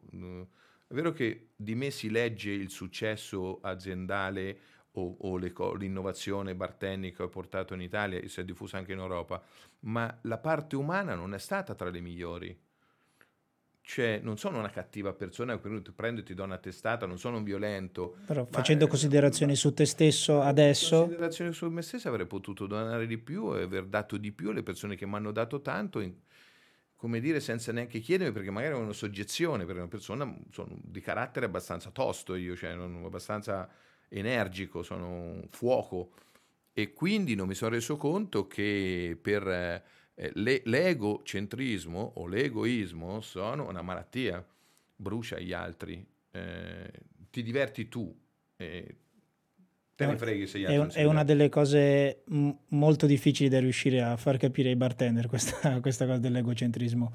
S- cresceranno e la vita tranquilla c'ha un suo percorso Vieni avanti con gli anni e poi vedrai che quello che faremo oggi te lo ricorderai, l'avrai registrato te lo ricorderai perché quando sei in energia ancora giustamente in questa età devi pensare di spingere. Spera di essere una brava persona, seria, onesta e, e cercare di fare il meglio che puoi fare senza fregare gli altri, senza utilizzare inutilmente gli altri, uniti, uni, uni, inutilmente. E quindi arrivi, arrivi, ti volti indietro e, e dici adesso quasi una, una redenzione, no? Dice cazzo che devo fare adesso? Posso conquistare il paradiso? No, perché non si compra, no? Non è che c'è come nell'epoca eh, monastica per cui se volevi andare in paradiso dovevi donare i tuoi terreni, io non ce l'ho i terreni quindi non posso donarli, però che posso fare? Quanto di meglio posso fare nelle possibilità di oggi donando a quello che, che non conosco e quello che io ho perché io con 5.000 euro potevo andare in Polinesia. L'ho donata a persone che non conosco, a famiglie che non so dove sono sparti nel mondo, all'usciere di questo posto, alle donne del pulizia che puliscono bene i posti dove dormono nelle camerette questi bambini. Non li conosco neanche, è un principio. Non mi preoccupo di questo, sono persone serie. E non ne ha fatto nulla e da dall'altra parte invece facciamo una cosa che magari potremmo lanciare insieme a te, te lo metto, te lo metto in diretta, eh, mettiamo uh, uh, un corso che si chiama Master uh, Fare Impresa Benefit, in cui utilizziamo la nostra conoscenza un po' più short dei, dei master, quelli lunghi, tipo una 48-50 ore, in cui diamo, allunghiamo una mano a tutti quelli che sono nel nostro settore che hanno una necessità di decollare o sono in difficoltà. E quindi eh, loro sono stata la nostra vitalità, loro lo saranno anche la tua vitalità. E quindi se gli diamo una mano a persone che sono isolate, perché il titolare di un bar è isolato, non sa con chi parlare. Quando le cose vanno male litigano i due soci, si separano, litigano in famiglia, distruggono il rapporto sociale e creano una massa di negatività in cui le persone si allontanano. Ti, ti faccio un appunto su questa cosa che io ho fatto un errore nella mia vita. Io eh, ho fatto per otto anni il magazziniere. Magazziniere, poi facevo anche il bartender, poi facevo anche il trainer, però il mio lavoro principale facevo il magazziniere dal, dal, dal martedì al venerdì. E mi sono reso conto, ovviamente, a, a, a, alla fine, di essermi fatto otto anni sempre incazzato, sempre nervoso, sempre con queste energie negative che dici. E mi rivedo nei... Andando nei locali, quando vedo quei ragazzi che eh, magari sono giovani e sono i responsabili del locale, però responsabili del locale nel senso che fanno i carichi della cambusa, fanno i carichi del bar, gestiscono i camerieri, che era quello che facevo io. Io mi occupavo del magazzino del locale, facevo tutto quello che c'è da fare in settimana, preparavo tutti i locali e mi sono fatto otto anni sempre incazzato nero, sempre nervoso e dico, a me questi otto anni passati così, cosa mi hanno portato? Niente. Me potuta, se, me fossi, se me la fossi vissuta bene col sorriso, Anzi, forse sarebbe andato sicuramente meglio. E questo è quello che dico ai ragazzi che vedo adesso che fanno quello. Dico, a vivertela così. Non serve a niente. Prima cosa, se non ti trovi bene, cambia. Vai da un'altra parte e muta. Però non... Eh, lavorare in questo modo, soprattutto in questo ambiente, o anche chi ha un locale, come dici tu, che è solo, spesso quando uno si apre un bar o un'attività di questo tipo, è portato... Hai avuto un bar di proprietà? No, io no, non l'ho mai voluto. Sai che succede? Ti vuoi far capire cos'è l'isolamento. Eh, quando fai una scelta nella, nella, tua vita, la fai a livello personale, dici cambio, ricade solo sulla tua vita, giusto perché oggi ho cambiato lavoro da magazzino e sono diventato bartender. Bon. Quando sei un titolare del locale hai una somma di responsabilità dirette e indirette. Da te dipendono i tuoi dipendenti. Se vai male, metti nei guai anche loro. Magari qualcuno ha creduto in te e si è sviluppato una sua vita, si è comprato un motorino, una macchina, è andato a convivere, no? quindi dico, Madonna, credo in Marco perché ho uno stipendio e quindi attraverso una, una busta paga accendo l'opportunità di essere un, un, cittadino a tutti gli effetti comprandomi una casa, perché voglio farmi la mia vita. Tu sei un punto di riferimento. Quando, eh, e poi lo sei del fornitore, per cui hai, intraprendi eh, economia che a loro volta è un po' più lontana la cosa, no? tuo, la tua azione ricade nella, nella, percentuale del venditore di, di, di, beva, eh, di, prodotti che a sua volta con il 4,5% vanno a finire eh, nella loro vita personale e poi eh, con, eh, con, tutta la struttura intorno a te, al commercialista, al consulente del lavoro, a quello che fa le pulizie. Tu sei un fulcro economico che può generare benessere o malessere. Se tu non sei, se tu non sei una persona centrata con etica, rischi, come ho fatto io, quindi lo, lo, lo dico per primo, di ignorare che la tua azione diventa una conseguenza diretta vicino. Immagina che tu fallisci, il tuo papà. Puoi immaginare l'urto che prende tuo papà nel pensare che suo figlio non ce l'ha fatto fallito? Cioè lo uccidi. Tua mamma la uccidi. Se c'hai i nonni, uccidi anche loro. Più è, più è vicino a te, più l'onda, la botta dell'onda è alta i tuoi dipendenti li uccidi perché nessuno penserà col cavolo che io apro un locale che ho visto quello fallire. Se invece vedono che tu sei virtuoso e apri il locale, a quello gli viene voglia di lavorare meglio perché vorrei, ti guarda e già dice, mm, fra qualche annetto anch'io vorrei essere bravo eh, come Carmine perché vedo che lui ha successo, c'ha il sorriso, anch'io vorrei questo della mia vita. Cioè quindi abbiamo una responsabilità sociale ed economica gigantesca. Cioè qui che dico, e quando dura la tua scelta, quando ti dico sei da solo, perché? Perché quando devi dire cambio questa cosa o l'altra, sei maledettamente da solo e dura il battito di un ciglio, devi dire o sì o no. E essere il sì o no diventa un momento di successo o di insuccesso, da quel momento in poi tu sei conseguente, cioè consegui de, delle, delle, delle azioni che potrebbero essere dannose. Ecco perché sei isolato. Ecco perché i master che facciamo, ecco perché faremo un grande raduno di manager d'Italia nel 2024 con mille titolari di locali per scambiare, per creare un'agora, un punto in cui io sono il tuo collega, che sono della Sicilia, ma ascolto le tue, le tue ansie. Quando sei di notte guardi così dici, cazzo è andata male stasera. Non talzi col sorriso il giorno dopo, quindi investi sul tuo, sul tuo personale una negatività inconscia, perché ti guardano gli altri. Tu non credere che non ti guardano, ti vedono giusto? Ti vedono che sei basso di toni. Quindi è su questo che si gioca la partita. Sono, sono persone isolate. E se non c'è qualcuno come Planet One che tende una mano e dice adesso ti do una mano io, perché quel corso lì costa 5.500 euro. Non è poco, no? Non solo, impegnati un po' per 80-90 ore, che significa già toglierti dalla cosa. È una scelta importante. Io te lo dono, ma e tu farai parte di una nuova generazione di imprenditori, quelli che dialogano con gli altri, con gli altri imprenditori, ma non per fare i cazzoni, per scambiare a livello emozionale e tecniche e metodi di lavoro, che te le porti dalla, da Catania a Milano, da Milano a Treviso, da Treviso a Torino.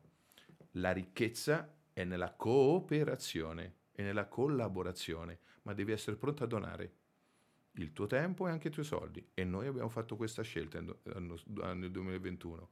Abbiamo donato, l'abbiamo scampata dal Covid.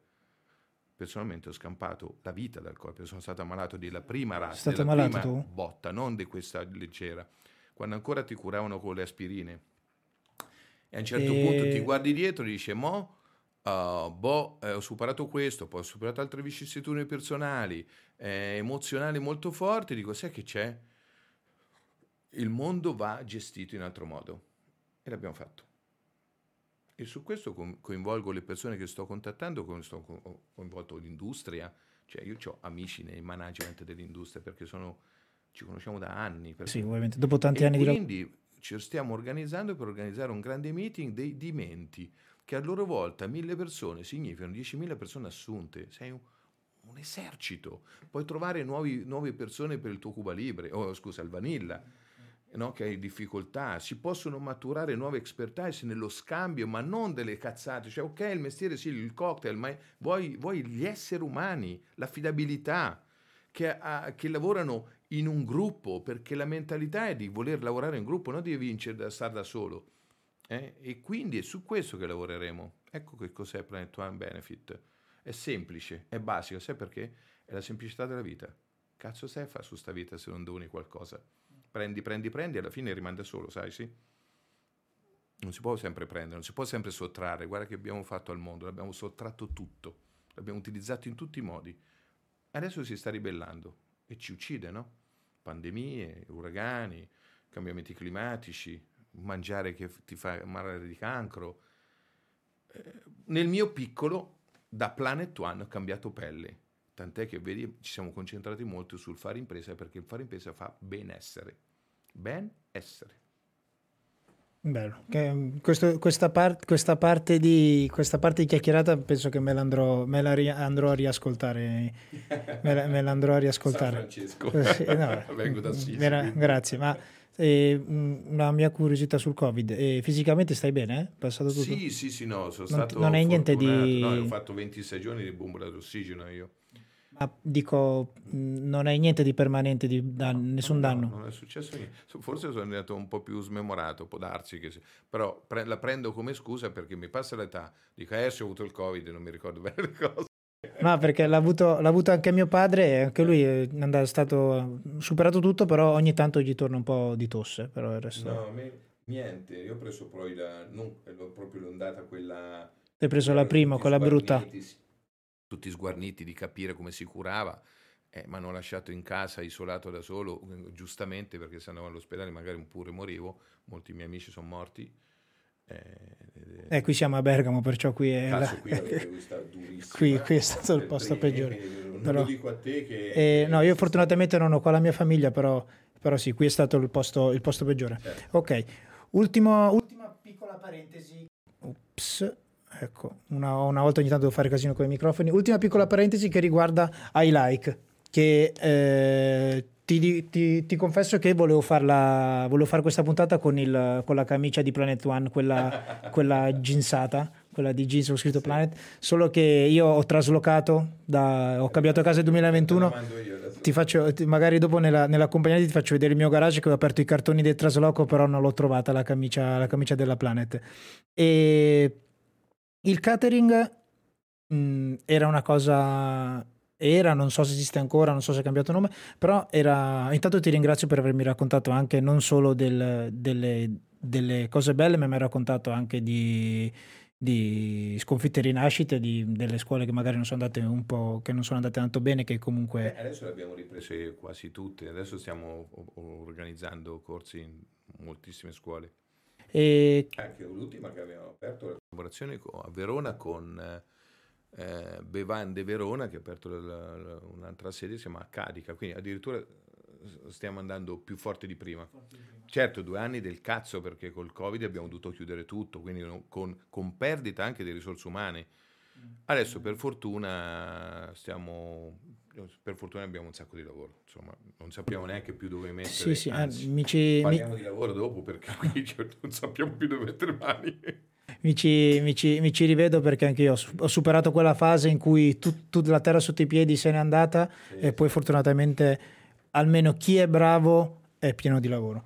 E il catering funzionava fortissimo, ovviamente io non c'ero tanto dentro perché io lavoravo soltanto quando c'era la richiesta di flare bartender, però mi sembrava una struttura molto organizzata e che funzionava anche molto perché aveva clienti anche molto grossi. No, continuiamo ad avere clienti. Allora, noi adesso no, allora, abbiamo, abba, abbiamo, smantellato, diciamo così, eh, quello che era la, il dipartimento, perché anche lì si poggiava sempre sugli eventi, eventi frontali, eh, capito? Per due anni eh, i nostri grandi clienti che tu chiami sono Partesa, sì, sono anche Partesa, eh, Campari, Red Bull e quant'altro, abbiamo fatto ma tanti anche sul mondo della moda, e per due anni c'è stato il completo annullamento dei, dei, degli incontri, quindi abbiamo, abbiamo, dovuto smantellare per forza il dipartimento. Adesso stiamo riorganizzando perché ce le richiedono di nuovo, cioè di nuovo il mondo sta riprendendo fiducia e, e Francesca sta facendo diversi eventi, eh, cooperando con eh, ex nostri che prima erano dipendenti diretti, adesso sono diventati tutti indipendenti, ma co- collaboriamo con loro, quindi continuiamo a fare eventi, catering e quant'altro, sì. Eh, ma soprattutto organizzazione di competizioni. Eh, eh sì, mi ricordo. Cioè, ci sono alcuni eh, lavori nascosti che non si vedono dal sito, ma sono lavori per l'industria, quindi. Che Francesca vive. Formazione delle reti di vendita. Francesca vive in Umbria, sì. sì, o... sì. Eh, infatti mi ricordo quando, perché lei, quando facevamo gli eventi, Francesca era la responsabile del catering quando io, sì. quando io ci lavoravo che quando facevamo gli eventi lei era sempre a Milano con noi spesso. Beh, lei e... adesso, prima, lei ha abitato a Milano per 12 anni. Io pensavo, e io infatti pensavo lei vivesse a Milano, invece, Viveva invece, a Milano, sì, sì, sì, sì. Beh, ma il Covid è... Sì, sì, poi... Sono scappati tutti. Mi ricordo che io. Io i bonifici non sapevo da dove mi arrivavano, cioè non ci facevo neanche caso. Io ho mio padre che mi dice: Mio padre lavora nella Guardia di Finanza eh. e lui è, è, l'amministratore della famiglia, anche le mie finanze gestisce tutto lui. E, e, mi ricordo che lui mi diceva: Ma perché sti lavori? Chi c'è a Bastia Umbra? E poi mi ricordo che poi, conoscendo poi i plani, dico: eh, Forse perché la sede sarà lì, la, sarà lì a Bastia Umbra. è sempre stata a Bastia. Sempre stata a Bastia Molto Umbra. più facile, p- piccolo paese. Vai dal commercialista, ci metti un minuto, vai in banca, ci metti un minuto. A Milano ci metti un giorno, un giorno. Quindi abbiamo mantenuto lì, tanto era una questione solo. E allora, eh, sono Prima cosa sono molto contento di averti conosciuto Marco e se posso farti una confessione pensavo che fosse un po' troppo presto invitarti, pensavo di... Pensavo che... orario? No. no, pensavo che fossi un nome un po' troppo importante per il, no, per il momento. Infatti, però mi, mi, ha colpito sub, prim, subito come, come si, ti sei reso disponibile e, come, e che sei venuto anche qua, che nonostante i tuoi mille impegni hai deciso di partecipare alla puntata. E ti faccio un'ultima domanda che grosso modo mi hai già risposto, però è una domanda che faccio sempre alla fine, alla fine, alla fine della puntata. E se potessi tornare, cioè ragionando tu oggi e, guard- e pensando a quando sei partito nel 90 con questo, con questo progetto, sei contento di quello che hai fatto? Lo rifaresti? Lo rifaresti in modo diverso? Tirando le somme, che cosa dici di te stesso di quello che hai fatto? Porca miseria, mi fai una domanda da un milione di, di dollari. Se dico che ero una persona speculativa, cioè, sono stato un coglione perché ero egocentrico e non speculativo, potevo sostituire da, eh, speculativo, da egocentrico a speculativo e oggi sarei stato uno dei, dei uomini ricchi d'Italia perché si immagina tutti i bar, tutte le, tutte le attrezzature che tu vedi nascono da, dalla, mia, da, dalla scuola, dalle varie cose. Solo che sai che c'è? Ognuno di noi ha un destino. Io sono di tipo fantasioso, non sono un commerciante. Cioè non ho l'indole del commercio, quindi della speculazione, quindi sono un fantasioso, sono io, io, sono la parte ideativa di, di Planeta, mentre Cristina è pragmatica, Francesca è pragmatica, ci vuole l'equilibrio. Io sono quello che porto sempre avanti le idee. Come adesso, per esempio, abbiamo aperto questo dipartimento da ormai da anni, noi abbiamo centinaia di clienti che sono la forza di vendita dell'industria e del mondo della distribuzione, che è un lavoro sommerso, lì non lo vedi, ma parlo con, domani, sono a, a, Torino con 20 persone, la forza di vendita di, un, di, un, di, di Partesa, che quindi, far, quindi è, sono altri tipi di mestieri, sono i mestieri di comunicazione, di esperienza, che è quello che quello, applico, quello che... È un'altra cosa. Però se tornassi indietro ho fatto un sacco di errori, ma sai che c'è? Se tornassi indietro eh, probabilmente rifarei gli stessi errori, sicuro al 100%. Mi sono divertito tanto. Okay. se ti sei divertito tanto, mi, ha, mi ha un po' intossicato la parte, la parte business, diciamo. Però boh, ma, sono, sono molto felice di aver vissuto qua, fin qua così. Allora, per, per, io sono, sono contento di questa puntata, di quello che mi hai detto, sicuramente mi, mi, farò io una dispensa di questa puntata per, per la mia crescita personale e mm, ne approfitto ragazzi per, per, per eh, ringraziare eh, Vez e gli altri loghi che vedete che supportano, supportano il canale. Se eh, non vi siete ancora iscritti al canale YouTube, iscrivetevi per favore e seguite, la pag- seguite il profilo anche su Spotify. Detto questo, Marco, io ti ringrazio Grazie a te. Grazie a te davvero per essere sì, venuto qua da noi. È importante con questo grande microfono, come un cantante, come un cantante degli anni 70 che facevano i super microfoni così, no? Eh sì, il, si chiama, si chiama filtro questo sarà, no? Pop filter, ah, serve sì. per le P e per le T. Perché ah, sì? qua, se, se, provi a far caso quando ascolti qualcuno che parla al microfono, le P e le T ti vanno dentro l'orecchio, ti fanno tu, tu.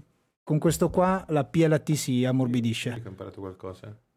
Eh, me, me, l'ha, me, l'ha, raccontato un mio amico musicista e infatti poi li ho messi. Ok, detto questo ragazzi vi saluto, vi ringrazio e ci vediamo lunedì. Lunedì la prossima puntata e a breve caricherò tutto su, sulle varie piattaforme. Grazie e alla prossima. Alla prossima. Mm.